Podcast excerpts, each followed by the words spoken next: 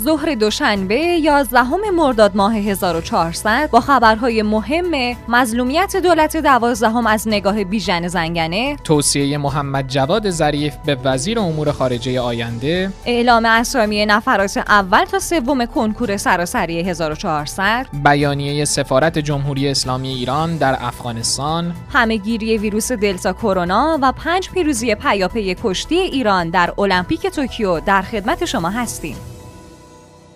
شنوندگان دوست داشتنی پادیو سلام. محدث سادات موسوی پور هستم. با آرزوی موفقیت برای شما مخاطبین عزیز به همراه همکارم آقای محمد رضا دانایی همراه شما هستیم.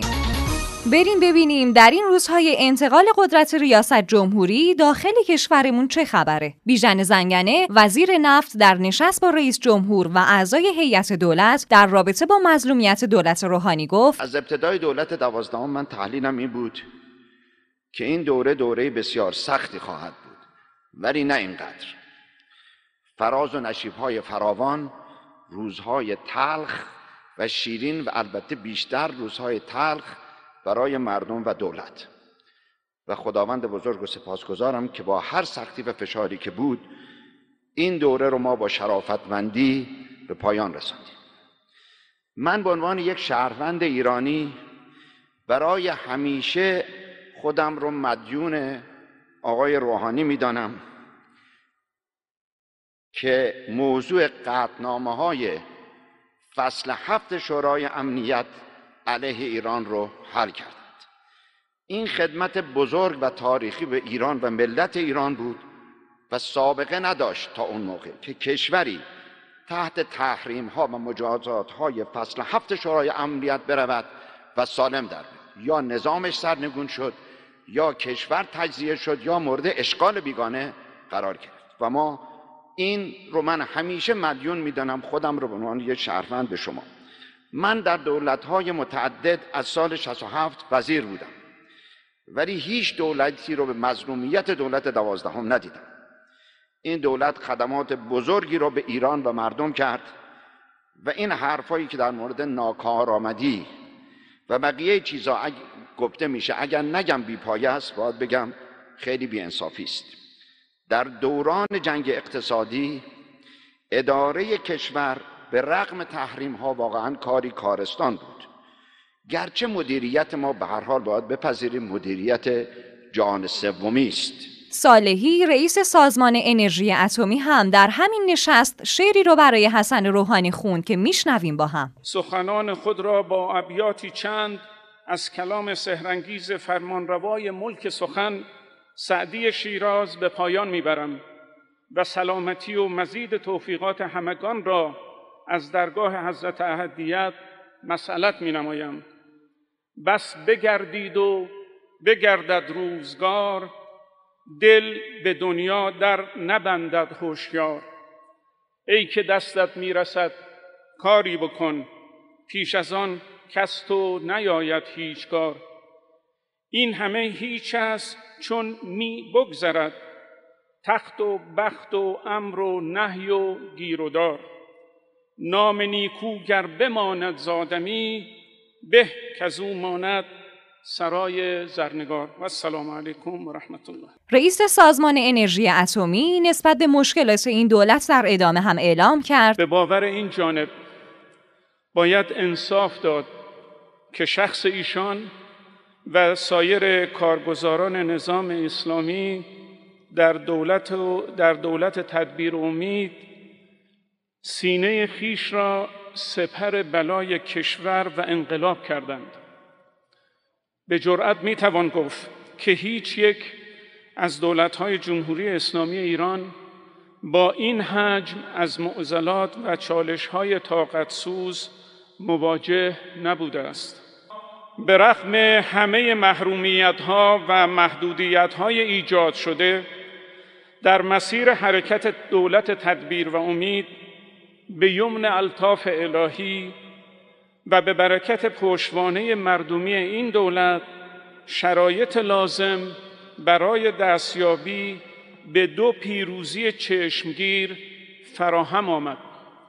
اول پیشبرد مذاکرات در دولت یازدهم که از رهگذر هدایت ها و حمایت های مقام معظم رهبری و به واسطه تدابیر جناب آقای دکتر روحانی امکان پذیر شد مجالی فراهم آورد تا توطعه بدخواهان ایران نقش بر آب شود و دشمنان انود ما در پیشبرد اهداف شوم خود ناکام شوند.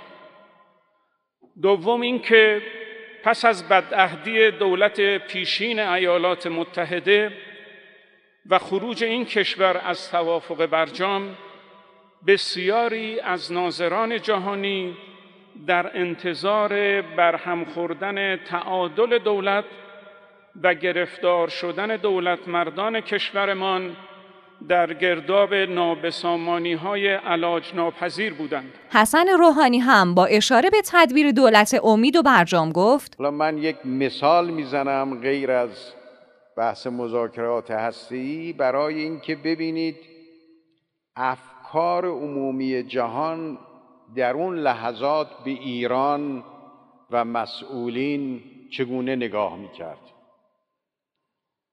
من در اولین اجلاس مجمع عمومی سازمان ملل در سال 92 که شرکت کردم در سخنرانیم به همه رهبران اعلام کردم که منطقه ما با یک فاجعه بزرگ و با یک خشونت و تروریسم عظیمی مواجه خواهد بود. و پیشنهاد دادم قطنامه ای رو تحت عنوان جهان آری از خشونت و افراتیگری ویو.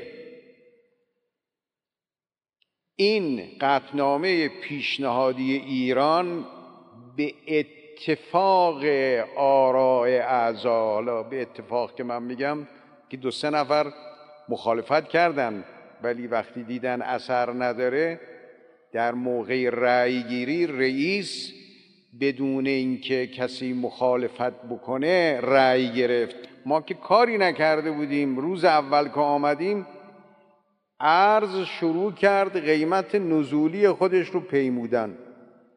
به جایی رسید که رئیس کل بانک مرکزی از مردم خواهش می‌کرد که قیمت ارز گرونتره.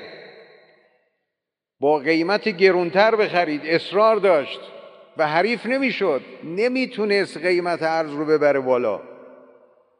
این امیدواری در داخل ایران جهانگیری هم در خصوص نتیجه اقدامات دولت روحانی در آینده گفته روزی میاد که قدر حسن روحانی رو بیشتر می‌دونیم. روحانی قبل از ریاست جمهوری گنجینه اسرار نظام بود. روزی که ما دولت رو تحویل گرفتیم تهدیدهایی داشتیم اما متاسفانه ما زود فراموش می‌کنیم. تازه بعضی ها به رئیس جمهور پیشنهاد دادن استعفا بده خیلی زخم زبان زدن اما کسی نمی‌پرسه پول نفت فروخته شده چگونه جابجا شد در حالی که خود آمریکایی ها گفتن ما شکست خوردیم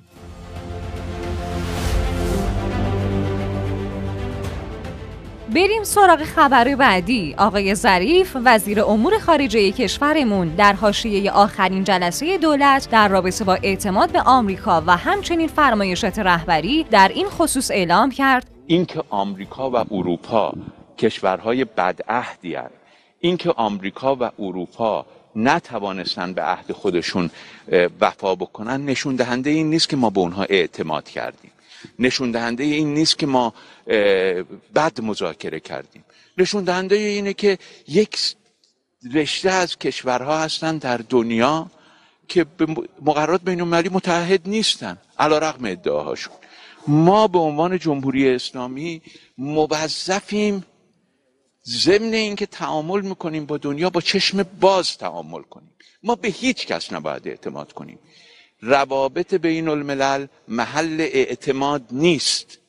نمیشه به نزدیکترین همسایه به نزدیکترین دوست به نزدیکترین متحد ما که متحد نداریم ولی به نزدیکترین متحد در روابط بین الملل هم نمی شود اعتماد کرد.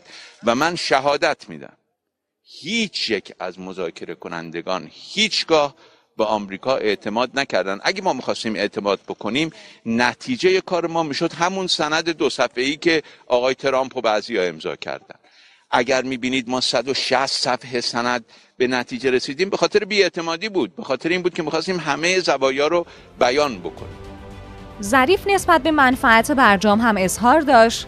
اگر برجام به نفع ما نبود اگر برجام نکات ما رو نداشت امروز اونها برای ادامه برجام شرط و شروط نمیذاشتن. ببینید ما توانستیم اونا احساس می‌کنن که مغمون شدن در برجام. اونا احساس می‌کنن که باید مسائل منطقی و موشکی اینا رو به برجام اضافه کنن. ما چی می‌خوایم به برجام اضافه کنیم؟ ما معتقدیم ما میگیم برجام بدون یک حرف کم یه دونه یک حرف بیش. ما که نمیگیم مسائل دیگر رو به برجام اضافه کنیم. کی میگه مسائل دیگر رو اضافه کنیم؟ آمریکا میگه. اروپا میگه. چرا میگن؟ به خاطر اینکه نشون میدن اونا نتوانستن اینها رو در برجام اجرا بکنن. وزیر امور خارجه در آخر با بیان اینکه باید بپذیریم که می‌تونیم با سربلندی تعامل کنیم به وزیر امور خارجه آینده توصیه کرد. همیشه دقیق نگاه کنه و دقیق گزارش بده و حتی دقیق دیدگاه های خودش رو بیان کنه. اما در مقام عمل از سیاست کشورش دفاع کنه و این سیاست رو دنبال کنه. محمد جواد آذری جهرومی وزیر ارتباطات هم در حاشیه این جلسه نسبت به طرح سیانت از فضای مجازی گفت. نظرات شفاف تو کانال های ارتباطی با مردم در فضای مجازی نوشتم. نظر رسمی وزارت خونه منعکس کردیم. به نظر من ضرر این پیشنویسی که الان روی میزه بسیار زیاده و به اهدافی هم که طراحانش در واقع نوشتن نخواهند رسید. حجت الاسلام مشتبا نوری عضو کمیسیون امنیت ملی و سیاست خارجی مجلس شورای اسلامی در مورد آینده مذاکرات وین گفت دولت آقای روحانی نتونست مذاکره رو تموم کنه. البته اینجوری نبود که نگذارن یا فرصت نداشته باشن. مگه هفت سال زمان کمی برای مذاکره بود؟ آیا باید روز آخر کار رو پیگیری کنن؟ خانم موسوی پور یه نکته مهمی رو آقای زنوری ادعا کرده. اونم اجرایی شدن برجام توسط دولت آقای رئیسی بود. که در همین خصوص آقای زنوری مدعی شده که آقای رئیسی و دولتشون اگه بخوان برجام رو اجرایی بکنن از دولت روحانی نه تنها چیزی کم نداره بلکه ظرافت ها و باهوشی های بیشتری هم داره. همچنین توانایی شناسایی بزنگاهایی رو داره که امکان آسیب به منافع ملت وجود داره. اتفاقا این عضو کمیسیون امنیت ملی و سیاست خارجی مجلس در ادامه گفته های شما اعلام کرده. تفاوت دولت آقای رئیسی و روحانی در اینه که دولت آقای روحانی دنبال توافق به هر قیمتی بود اما دولت آقای رئیسی به دنبال توافق خوبه که منافع ملت رو تأمین کنه. گویا آقای زنوری پیش بینی هم داشته. اگه برام بگید ممنون میشم. خواهش می‌کنم. این نماینده قوم پیش بینی داشته که دولت آقای رئیسی زیر میز مذاکرات نمی‌زنه بلکه در قالب برجام حرکت می‌کنه. البته نسبت به برجام تاکید کرده و گفته برجامی که منافع ملت رو تأمین کنه. هر جا برجام معایبش بر منافع ملت بچربه طبیعیه که مردم اجازه ندن دولت اون مسیر رو ادامه بده. حسن روحانی در 88 مین و آخرین برنامه آین بهره برداری از طرحهای ملی در خصوص افتتاحهای دولت هم اعلام کرد. خاری بود در چشم اونهایی که علیه ایران توطعه ها رو طراحی کرده بودند. خداوند توفیق داد زنده بودیم و خدا توفیق حضور رو به ما داد در این 88 برنامه از آغاز سال 99 تا امروز که معروف بود به پنجشنبه های افتتاح و این پنجشنبه ها برای ما بسیار زیبا بود و یه بار که من خدمت مقام معظم رهبری بودم تو همون اوائل البته یه چند ماهی گذشته بود ایشون خیلی تجلیل کرد و تشویق کرد و گفت بسیار برنامه خوبی است برنامه افتتاح پنجشنبه های شما. خب البته ما اینجا یک گوینده بودیم علا برکت الله رو گفتیم ولی کار رو مهندسین کردن کار رو کارگران کردن کار رو مدیران انجام دادن کار رو ملت ایران انجام داد.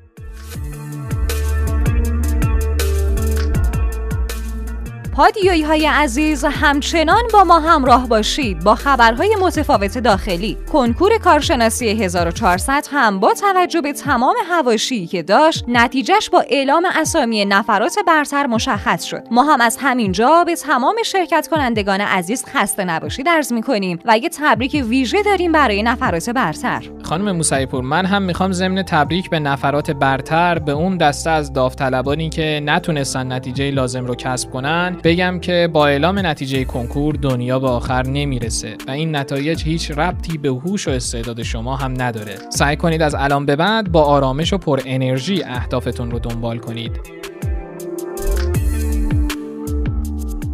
یه خبر هم داریم از کنکور 1402 منصور کپگانیان دبیر ستاد جامعه علمی کشور نسبت به تغییرات کنکور 1402 اعلام کرده داوطلب ها عمیق درس بخونن چون تستنی 40 درصد در کنکور 1402 نقش داره. در کنکورهای قبل آینده یک دانش آموز چند ساعته رقم می‌خورد. اما با تصمیمات جدید امتحانات نهایی در دوران 25 روزه انجام میشه. یعنی کنکور در حدود 30 روز و با فاصله زمان زمانی مناسب انجام میشه.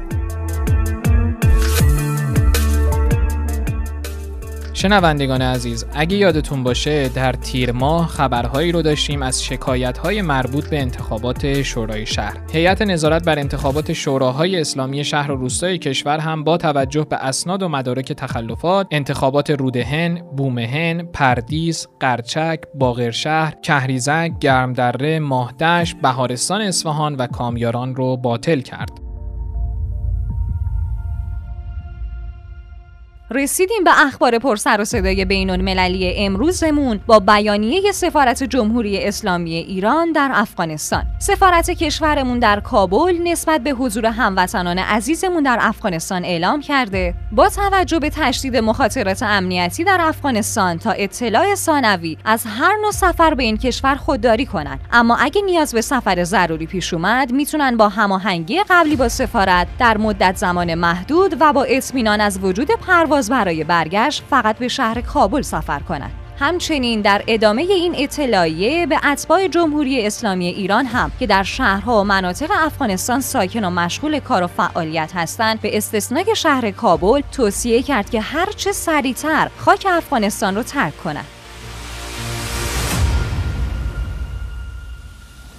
سعید خطیبزاده سخنگوی وزارت امور خارجه هم به خاطر اتهامات مطرح شده از طرف رژیم صهیونیستی و آمریکا نسبت به ایران با توجه به دست داشتن تهران در حمله به نفتکش اسرائیلی گفت موجودیت رژیم اشغالگر قدس باید دست از این اتهام زدنهای واهی برداره و این بار اول نیست که این رژیم اشغالگر یه همچین اتهاماتی رو متوجه کشور ما می‌کنه. خطیبزاده با بیان اینکه این رژیم هر جایی که رفته با خودش ناامنی ترور و وحشت برده گفت مسئولیت وضعیت فعلی بر عهده کسایی که پای رژیم صهیونیستی رو به منطقه باز کردند. خطیبزاده تاکید کرد که ایران لحظه‌ای در دفاع از امنیت و منافع مردمش تردید نمی‌کنه. راستی آقای دانایی، سخنگوی وزارت امور خارجه نسبت به سوال خبرنگارها در رابطه با هدف سفر رئیس جمهور عراق به ایران چه پاسخی را داده؟ آقای خطیبزاده درباره این سوال هم گفته نزدیک به ده هیئت از کشورهای مختلف برای شرکت در مراسم تحلیف ریاست جمهوری به تهران میان و سفر رئیس جمهور عراق هم برای شرکت در همین مراسمه و یک سفر دو جانبه به حساب میاد. فقط برای اتمام این خبر هم باید اضافه کنم که خطیب زاده نسبت به وین هم گفته که مذاکرات وین به جاهای خوبی رسیده ولی احتمال به نتیجه نرسیدن هم وجود داره و این ذات مذاکره هست. البته دستاوردهامون رو از توافقات به مجلس ارائه دادیم. رسیدیم به خبرهای کرونایی امروزمون. لطفا با رعایت پروتکل های بهداشتی اکانت تلگرامی پادیو underline beauty و شماره واتساپ 0991 205 0973 رو فراموش نکنید. ما همچنان منتظر شنیدن صدای گرم شما هستیم. خیلی هم ممنونیم که با گذاشتن کامنت در Castbox ما رو همراهی می‌کنید. بریم سراغ اولین خبر این قسمت. همونطور که این چند روز گفتیم متاسفانه وضعیت بحرانی در مشهد ادامه دار شده. تا حدی که دکتر مهدی قلیان معاون بهداشتی دانشگاه علوم پزشکی مشهد اعلام کرده که در حال حاضر 1853 بیمار مبتلا به کرونا در خراسان رضوی بستری هستند که 1438 نفرشون در مناطق زیر پوشش دانشگاه علوم پزشکی مشهد هستند. 388 بیمار بدحال کرونایی هم در بخش‌های مراقبت‌های ویژه بیمارستان‌های مشهد تحت درمانند. کمبودهایی در کیت‌های تشخیصی وجود داره اما طی روزهای آتی محموله جدید هم می‌رسه. نسبت به همین شرایط وخیم کرونایی در خراسان رضوی محمد صادق معتمدیان استاندار خراسان رضوی اعلام کرد 70 درصد بستری شدگان کرونا در خراسان رضوی مربوط به بیمارستان‌های کلان شهر مشهد میشه. همچنین در شرایط کرونایی اختیاری از طرف مقام معظم رهبری به ستاد ملی کرونا دادن که بتونن تصمیماتی رو در شرایط ویژه بگیرن و این اختیار قابل تفویض به استان نیست و به همین دلیل اختیار تعطیلی نداریم. خانم موسوی پور طبق نتایج یه بررسی روی فوت شدگان کووید 19 بیمارستان بقیت الله تو بازه زمانی اسفند 98 تا اردیبهشت پارسال یعنی اردیبهشت سال 99 مشخص شده که حدود دو سوم فوت شدگان مردان مسن و دارای حداقل یک بیماری زمینه‌ای هم بودند. جان بابایی معاون درمان وزارت بهداشت هم در رابطه با همهگیری ویروس دلتا کرونا بیان کرده. متاسفانه کشور وارد بحران بسیار شدیدی شده و بسیاری از استانهای بزرگ در شرایط ناپایدار قرار گرفتن. جان بابایی هم در ادامه گفته حتی اگه محدودیت هایی در ستاد ملی کرونا به تصویب برسه حداقل 10 تا 14 روز زمان لازمه تا نتایجش مؤثر واقع بشه.